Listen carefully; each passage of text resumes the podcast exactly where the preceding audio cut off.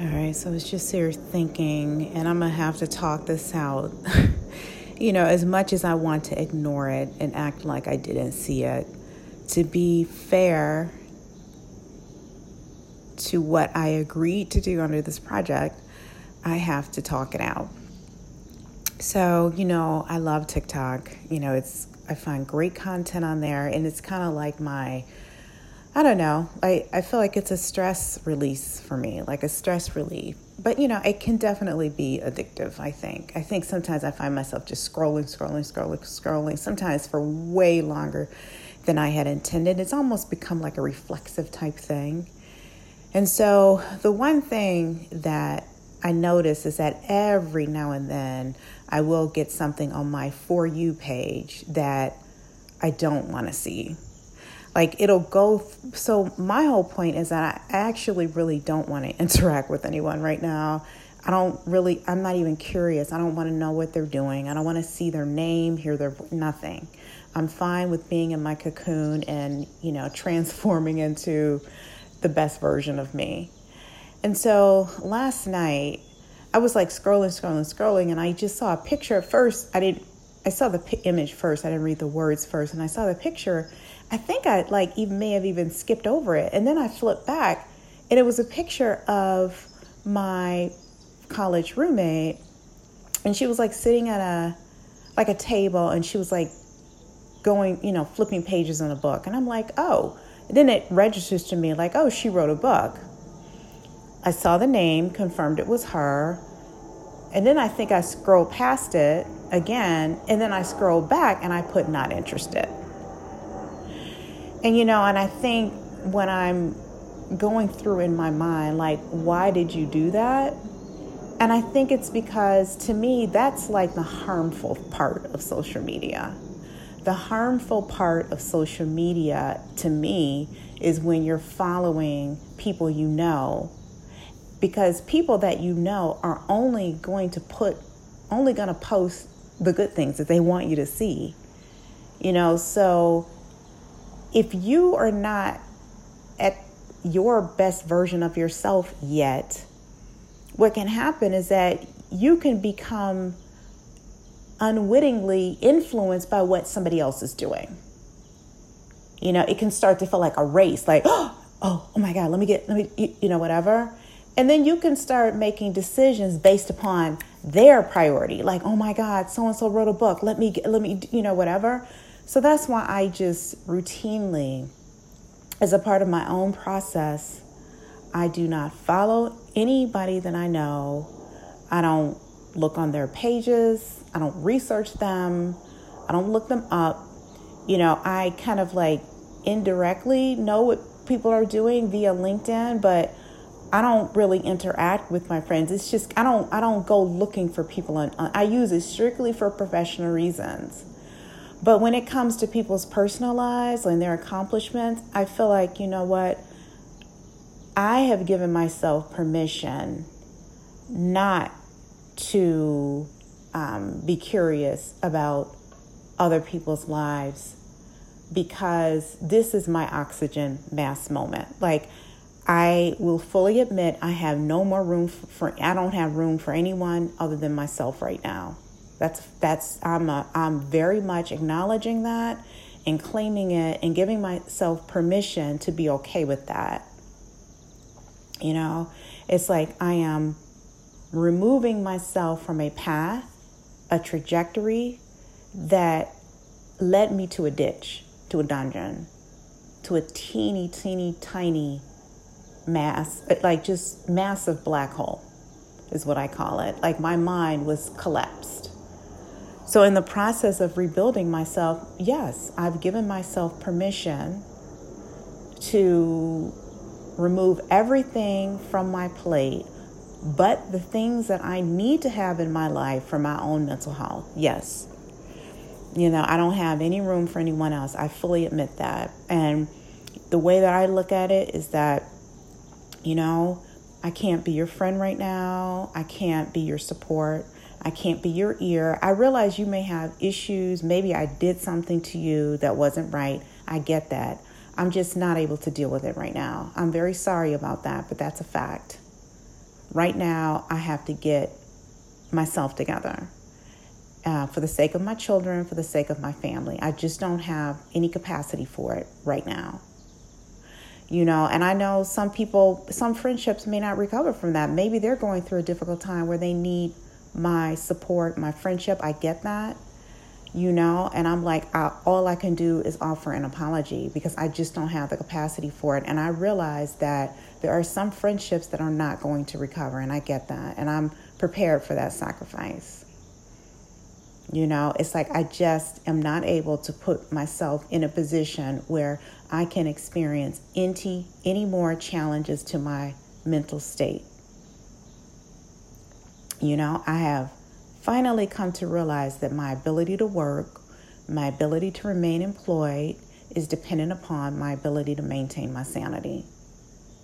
So, if anyone who can't understand the connection between my decision to distance myself from pretty much everyone so that I can go into a cocoon, reconfigure my mind, my life, state of mind, psychology, psyche, whatever you want to call it, behavior, um, approach, analysis, whatever it is that I need to do to put myself in a better position so that I can provide for my family, that's exactly what I'm going to do. And I apologize if that means that is to you to the exclusion of you. It's just a consequence of my me prioritizing my mental health above everything else. And I, the way I look at it is that the people who are supposed, when you get to the other side, the people that are supposed to be there will be there.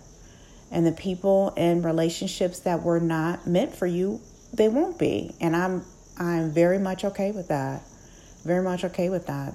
So back to, you know, the image that I saw on TikTok See, that's the part of TikTok I wish I could change. Apparently, they said from my contacts. I'm like, well, I want to remove my contacts, or maybe I need to go through my contacts or something because I don't want, I don't want people I don't want to see to pop up on my for you page. I don't, and it's not specifically her. It's it's anyone, but I would say it's especially her. She's one of the people I have absolutely placed in my unsafe space for sure unequivocally. I think she's a person that will forever remain in my unsafe space, you know, and I think, yeah, I, I don't, I don't ever want to be around her. I don't ever want to talk to her again. I don't ever want to see her again either. And I don't, I don't think that's like an overly emotional decision. I don't think it's me being mean. I think it is a decision based upon very specific facts very specific circumstances, and I call myself making a very healthy, rational, educated, informed, reasonable decision not to want to have her in my life. You know, and and for me I'm like, well, if you ask me and I have a very logical answer. It's not emotional. I'm not mad, I'm not angry, I'm just real. You know, and I think once you once you decide to kind of like cross over and be quote unquote real, you're no longer able to tolerate the relationships that were created when you were your avatar. you know, I call it avatar because whatever it is, you weren't you weren't you. You weren't being the authentic you. You weren't being the you that God put you here to be. So those relationships become really, really, really challenging some of them become impossible because you know that in order to interact with that person, you would have to morph into a character that you no longer play.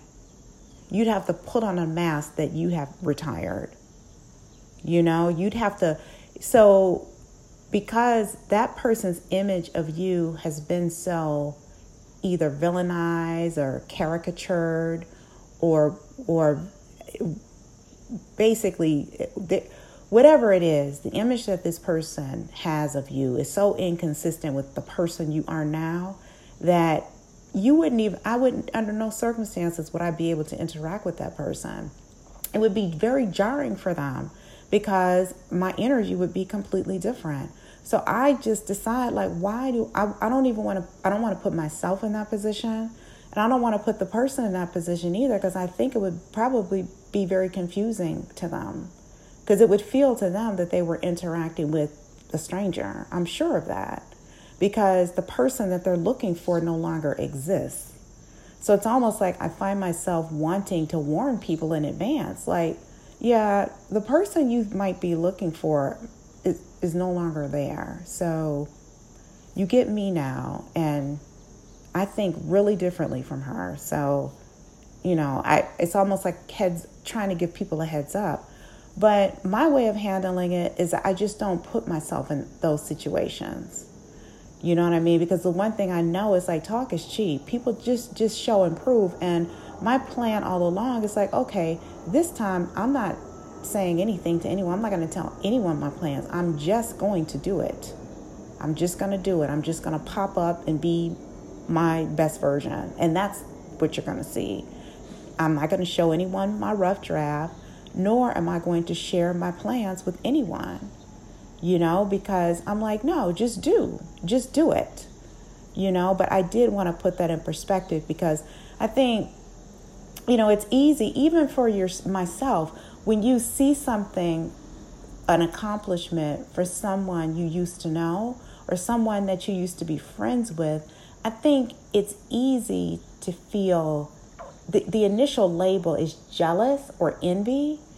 And I'm like, you know what? I challenged myself to kind of like think my way through that.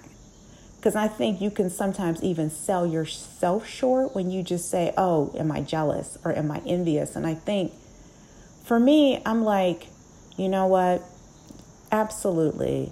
Seeing her sitting there signing books, you know, and it was almost like the way she would, was doing it felt taunting to me. That's what it felt. It felt it felt smug, it felt arrogant, it felt haughty, and it felt taunting. And in my mind, I'm like, you know what? Look past the surface, people. Look past the surface. Because I'm like, yeah, you know, on the one hand, you could see this accomplished woman who has written this book on her experiences or perspective on corporate America. That's a wonderful accomplishment. But in my mind, I'm like, my perception of her is so different from what her accomplishment represents.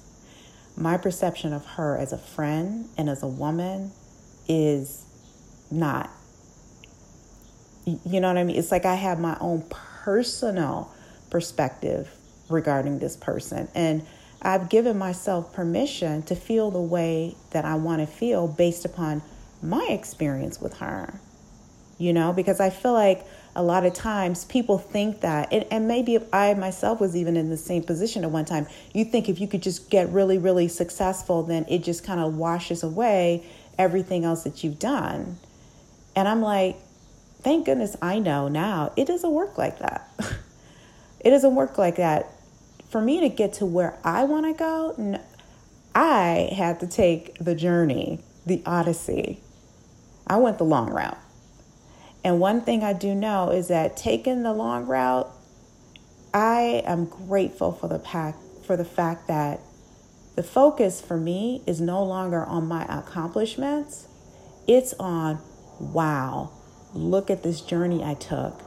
Look how it healed me. Look how it strengthened me. Look how it made me into a better person. You know, look at what this journey did to my soul. You know, look at what it did in terms of me as a human being, my humanity, my decency, my honor, my integrity. Look at what it did to me. I came out infinitely better than than the woman I was. You know, so I feel like I will always have that.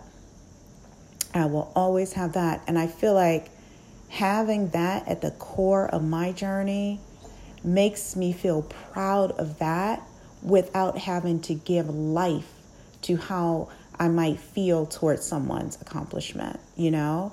It's like I think it's a human response to feel jealous or envy, But I think it takes work, it takes deep and profound insight to force yourself to think past the surface.